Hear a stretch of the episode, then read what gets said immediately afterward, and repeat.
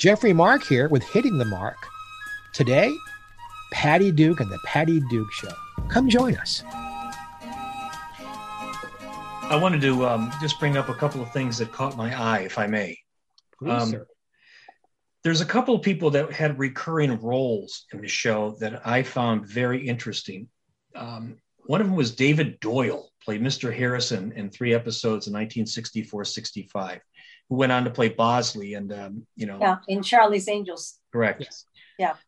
And uh, Kathy Garver, who I've interviewed before, was uh, Monica Robinson in three episodes in the last season.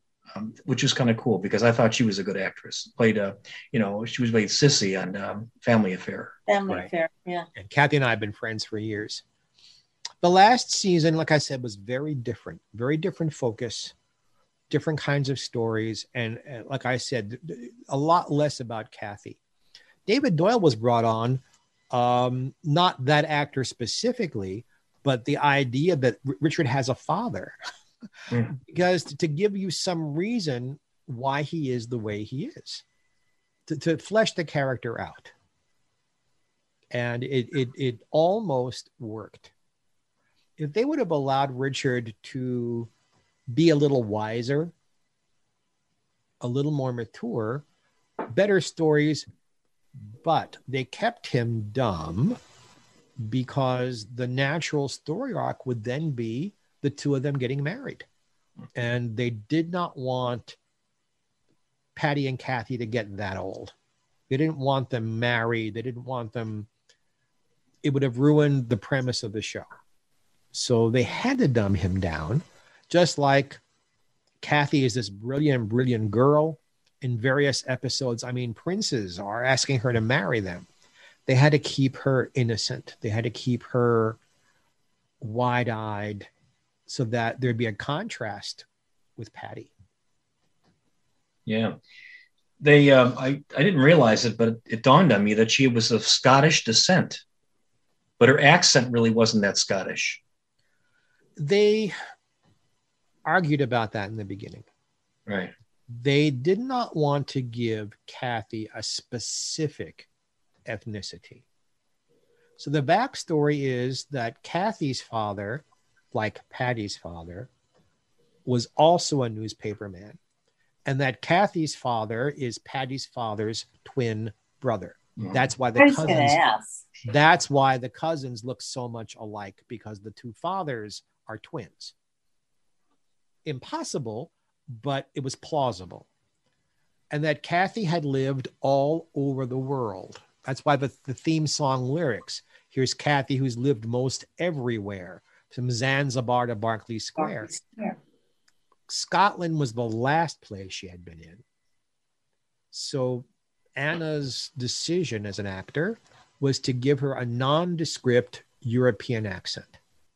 Kind of British, kind of Scottish, kind of Irish, kind of continental, but not specifically any one thing. That's what Anna thought would have happened to that girl if she'd lived she in sounded English to me. I'm sorry, Cindy? She sounded English to me. That was the point. She sounded a little bit differently to everybody. Yeah. You couldn't exactly pinpoint her. It was a, a very wise acting choice. Anna was a genius. The talent just oozed out of her.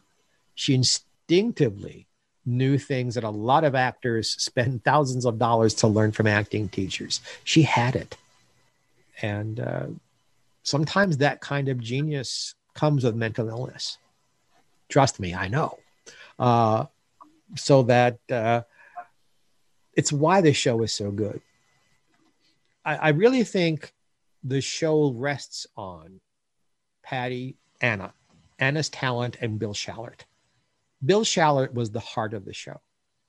He brought the heart. He brought the love. He brought the everything will be all right, because that's the kind of guy Bill is or was. Um, it's a funny thing. I got to know Bill later in life. Uh, we became friends when I was writing my first book about Lucille Ball, because Bill had been a guest star on the Lucy Show several times. And we'd hang out. He'd come to my house, and he told me they're doing this Patty Duke reunion movie, the Patty Duke Show reunion movie. And I said, really, what are they doing with it? He said, Jeff, you will not believe the stupidity of this story. And he told me the plot. And I said, oh, how sad. It's like taking the absolute worst parts of the original series and making a T V movie about them. Uh, it was shot on a dime. It was shot in Canada. They didn't bother recreating the original set, although they insisted it was the original house. The premise just didn't work. Like, nobody thought twice about it. I said, Bill, the Patty Duke reunion movie should be that the one everyone thought was stable is the one who's unstable. Kathy should have a nervous breakdown, and Patty should be the one to help get her through it. And Bill said, that's brilliant. That's the way it should be. I'm taking this to the producers. And the next time he came over, he said, your, your premise is too smart for them. It's too sophisticated for them. They don't have a writer who can write it. And he said, yes, Jeffrey, I know you could write it, but you're not known as a television screenwriter. At least I wasn't back then.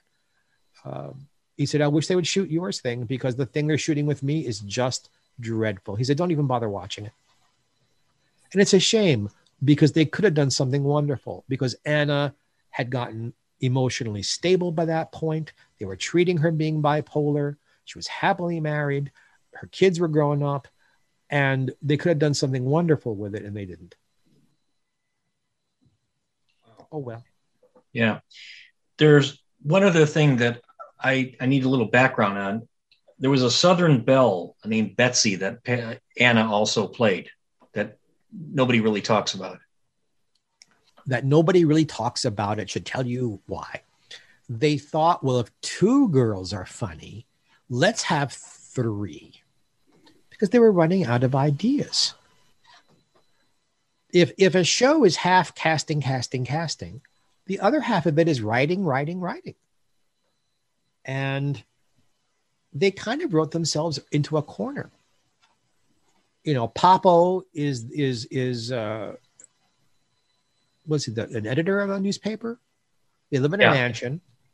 Her mother doesn't lift a finger. To, sometimes there were whole episodes where Jean Byron doesn't even stand up. She's just sitting around looking pretty and and making luncheons, and uh, you, you never saw her with a dust rag or a broom or anything. Um, everybody's happy. Everybody's well. There's no conflict, really, other than that the two girls who share a bedroom are so different. I'll give you five seconds to think of thirty-two episodes to do about that. Eh, time's up.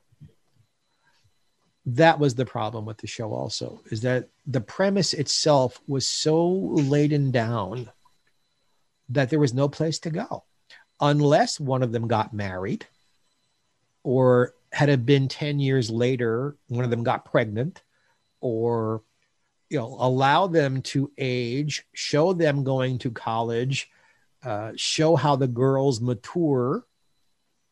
And this is all happening right in the middle of the Beatles thing. Uh, the show goes on in September of sixty-three. President Kennedy is assassinated in November. The Beatles come in February to the Ed Sullivan Show.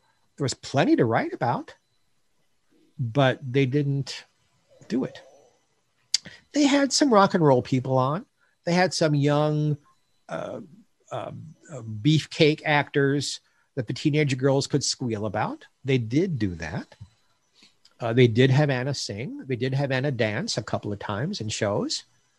Those were more enjoyable. But the characters never evolve. Patty and Kathy and Ross, they're the same people at the end of season three that they are at the beginning of season one. There's no change. There's no development. Even I Love Lucy developed the characters over six seasons. You know, Ricky does better. Ricky owns a club. They buy a house. They go to Europe. This just kind of sat there.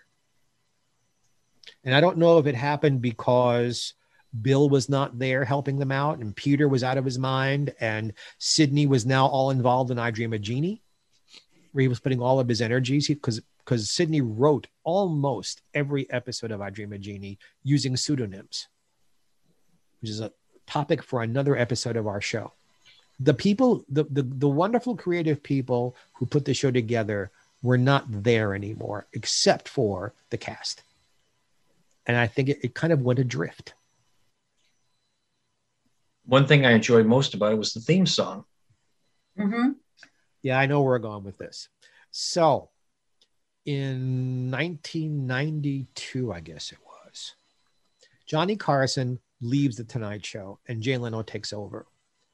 And no one wanted to be on The Tonight Show with Jay Leno. No one wanted to be associated with what they thought could be a flop, which is why someone like myself got booked, because I was willing to go on. And uh, I sang. I sang the theme song of the Patty Duke Show with Bradford Marsalis and the band. Huh. And uh, I know that, I always forget the name, Cindy knows the name of the guy I'm talking about, the um, action star who was on that episode with me, and Al Franken. So, so I was on first because of the music, and then Al Franken, and then this guy. And I just like this man so much. It's why I have a mental block on his name. It took Cindy yeah, I looked it up, and I can't remember. he's no, he's no longer a big star, so it, it doesn't really matter. It but wasn't was, Chuck Norris. No. It wasn't, yeah, none of those. I can't remember who you said it was. For the purposes of our story, I was there. That's the important part. So I got to sing the theme song. And so, you know, so the best part of the show is that theme song. Uh, it's beautifully written by Sid Raymond and uh, orchestrated beautifully. And the, the singers were almost doing a vocalese on it. I mean, you, it's almost reminiscent of the Manhattan Transfer or Lambert Hendricks on Ross, how they did the theme song. And it told the story. It set the show up beautifully. It's probably uh, more remembered than the actual episodes. You go almost anywhere where there is somebody over the age of forty, and you start to sing the th- the themes, they'll sing along with you. Everybody mm-hmm. knows the words. Young people who are listening, sorry. Go on YouTube and look it up, because it's it's a wonderful, catchy theme. The um, the song was called Cousins, but it was performed by the Skipjacks, if I'm not mistaken. It was performed on the show by studio singers who did lots of theme songs and commercials. They were... Uh, the, the woman's voice, she flexes her notes up and down a lot. Uh, that was a, a, a thing of hers. Uh, and you can hear it in, in theme song after theme song and commercial after commercial. And somebody complained about it. When they re-recorded the theme song for the third season, she's not doing it anymore. They said, just sing my notes the way they're written. Uh, I, I know there was an album released of music from, and I don't know if it's, I, I've not heard the album. Ray has all this wonderful old vinyl well, D V D stuff. He's got everything. Yeah, yeah, it's it, it is interesting. Um, it was uh, Sandy Stewart, Marilyn Jackson, and Dick Williams, along with uh, Kevin Gavin, were the uh, did the first season. Sandy Stewart went on to have quite a career of her own. For Crow, while there, she was a solid opening act in Las Vegas. Uh, she appeared on the Perry Como show. She she was making a name for herself, partly because she did so well on that recording. So I don't know if the people on the C D are the same people who actually did the television. There were a lot of, in the nineteen sixties, a lot of L Ps released about shows. Like the Flintstones had a few of them. But they weren't the exact same recordings that were on the T V show. They were re-recorded with different arrangements, sometimes with different singers, different voices. Not having heard it, I cannot attest that what you got in your hands, sir, is the same sound as the television series. But uh, I believe it is, but but I, I can't be certain, but I think it is. But good on you for having it, because you own something I don't. I am I'm a huge fan of collecting T V albums, and uh, the Jetsons, I could tell you, is authentic. But there are Flintstones, as you mentioned. There it is. It is true that there are not all of the original voices, but Alan Reed is on a couple of them that I have. An interesting side note. I know we're getting a little short on time now, but the Flintstones released an album in the first season of their show, and the original theme song was "Rise and Shine," a whole different thing than what we think of. Meet, wow. the Flint, Meet the Flintstones was a song written for the album, which had a second chorus of Rubbles, meet the Rubbles, they're the other Stone Age family. And they, when the show went to color and they redid the opening, they took that song and recorded it. And I'm not entirely certain it's not Sandy doing that one too, because it's got that same little trill in the voice that the Patty Duke Show has. Yeah. Yeah. Wow. It's it very, very possible. Yeah. She had a great voice. Um, But but overall, I mean, you know, as a young kid watching the show, um, not only when it first came out, but in syndication when I was a little bit older, I, I never would have felt that there was a, you know, a rift between the, you know, people on the show. I never would have felt that. I just really enjoyed the way it was. The show was professionally done. You had great talent there. Every show has a story. Every show has backstage stories. Everybody, every every show is an embryo that that that that goes into being heated on, and the, the, the egg cracks open, and there you have a show, and all of that always has a story. It's just that the the Patty Duke Show's stories are so sad because it pained Anna to be on the show, it pained Bill Asher to be on the show, it pained Sidney Sheldon to be on the show, it pained Peter Lawford.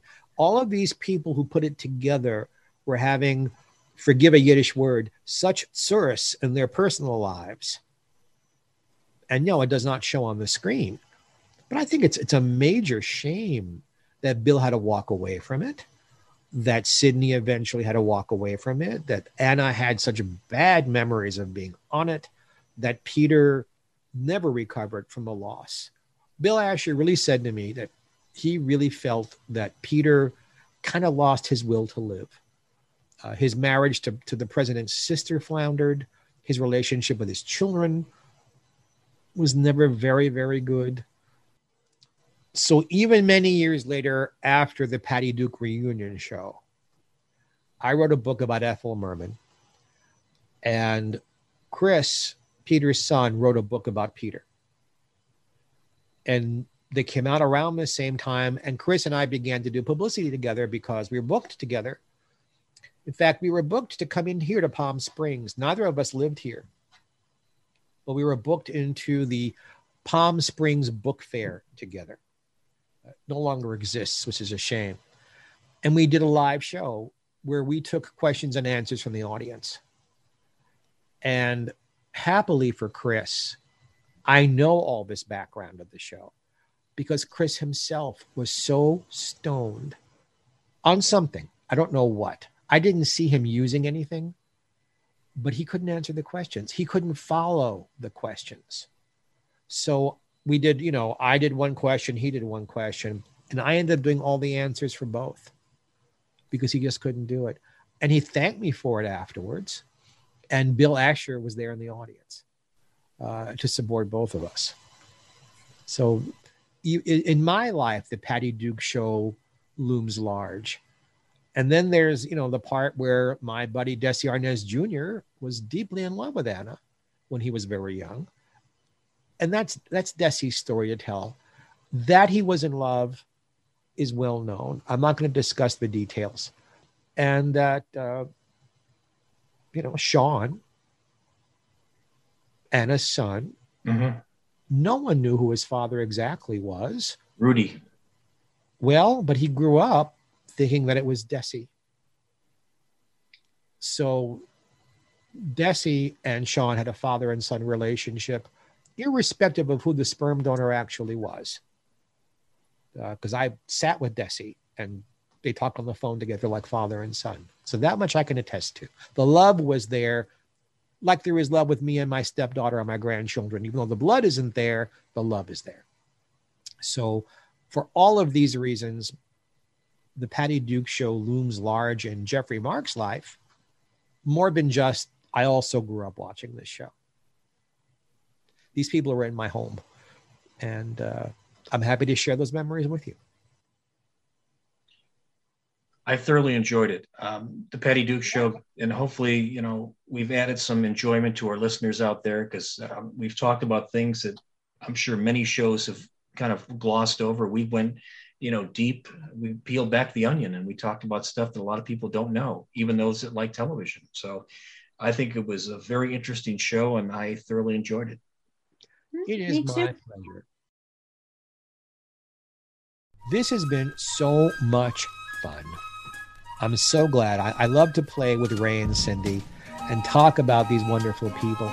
Next time, not a show, but a man, a close friend of mine, the king of the Las Vegas Strip. Next time, we'll be talking about my friend, Jack Carter. Until then, God bless and have a happy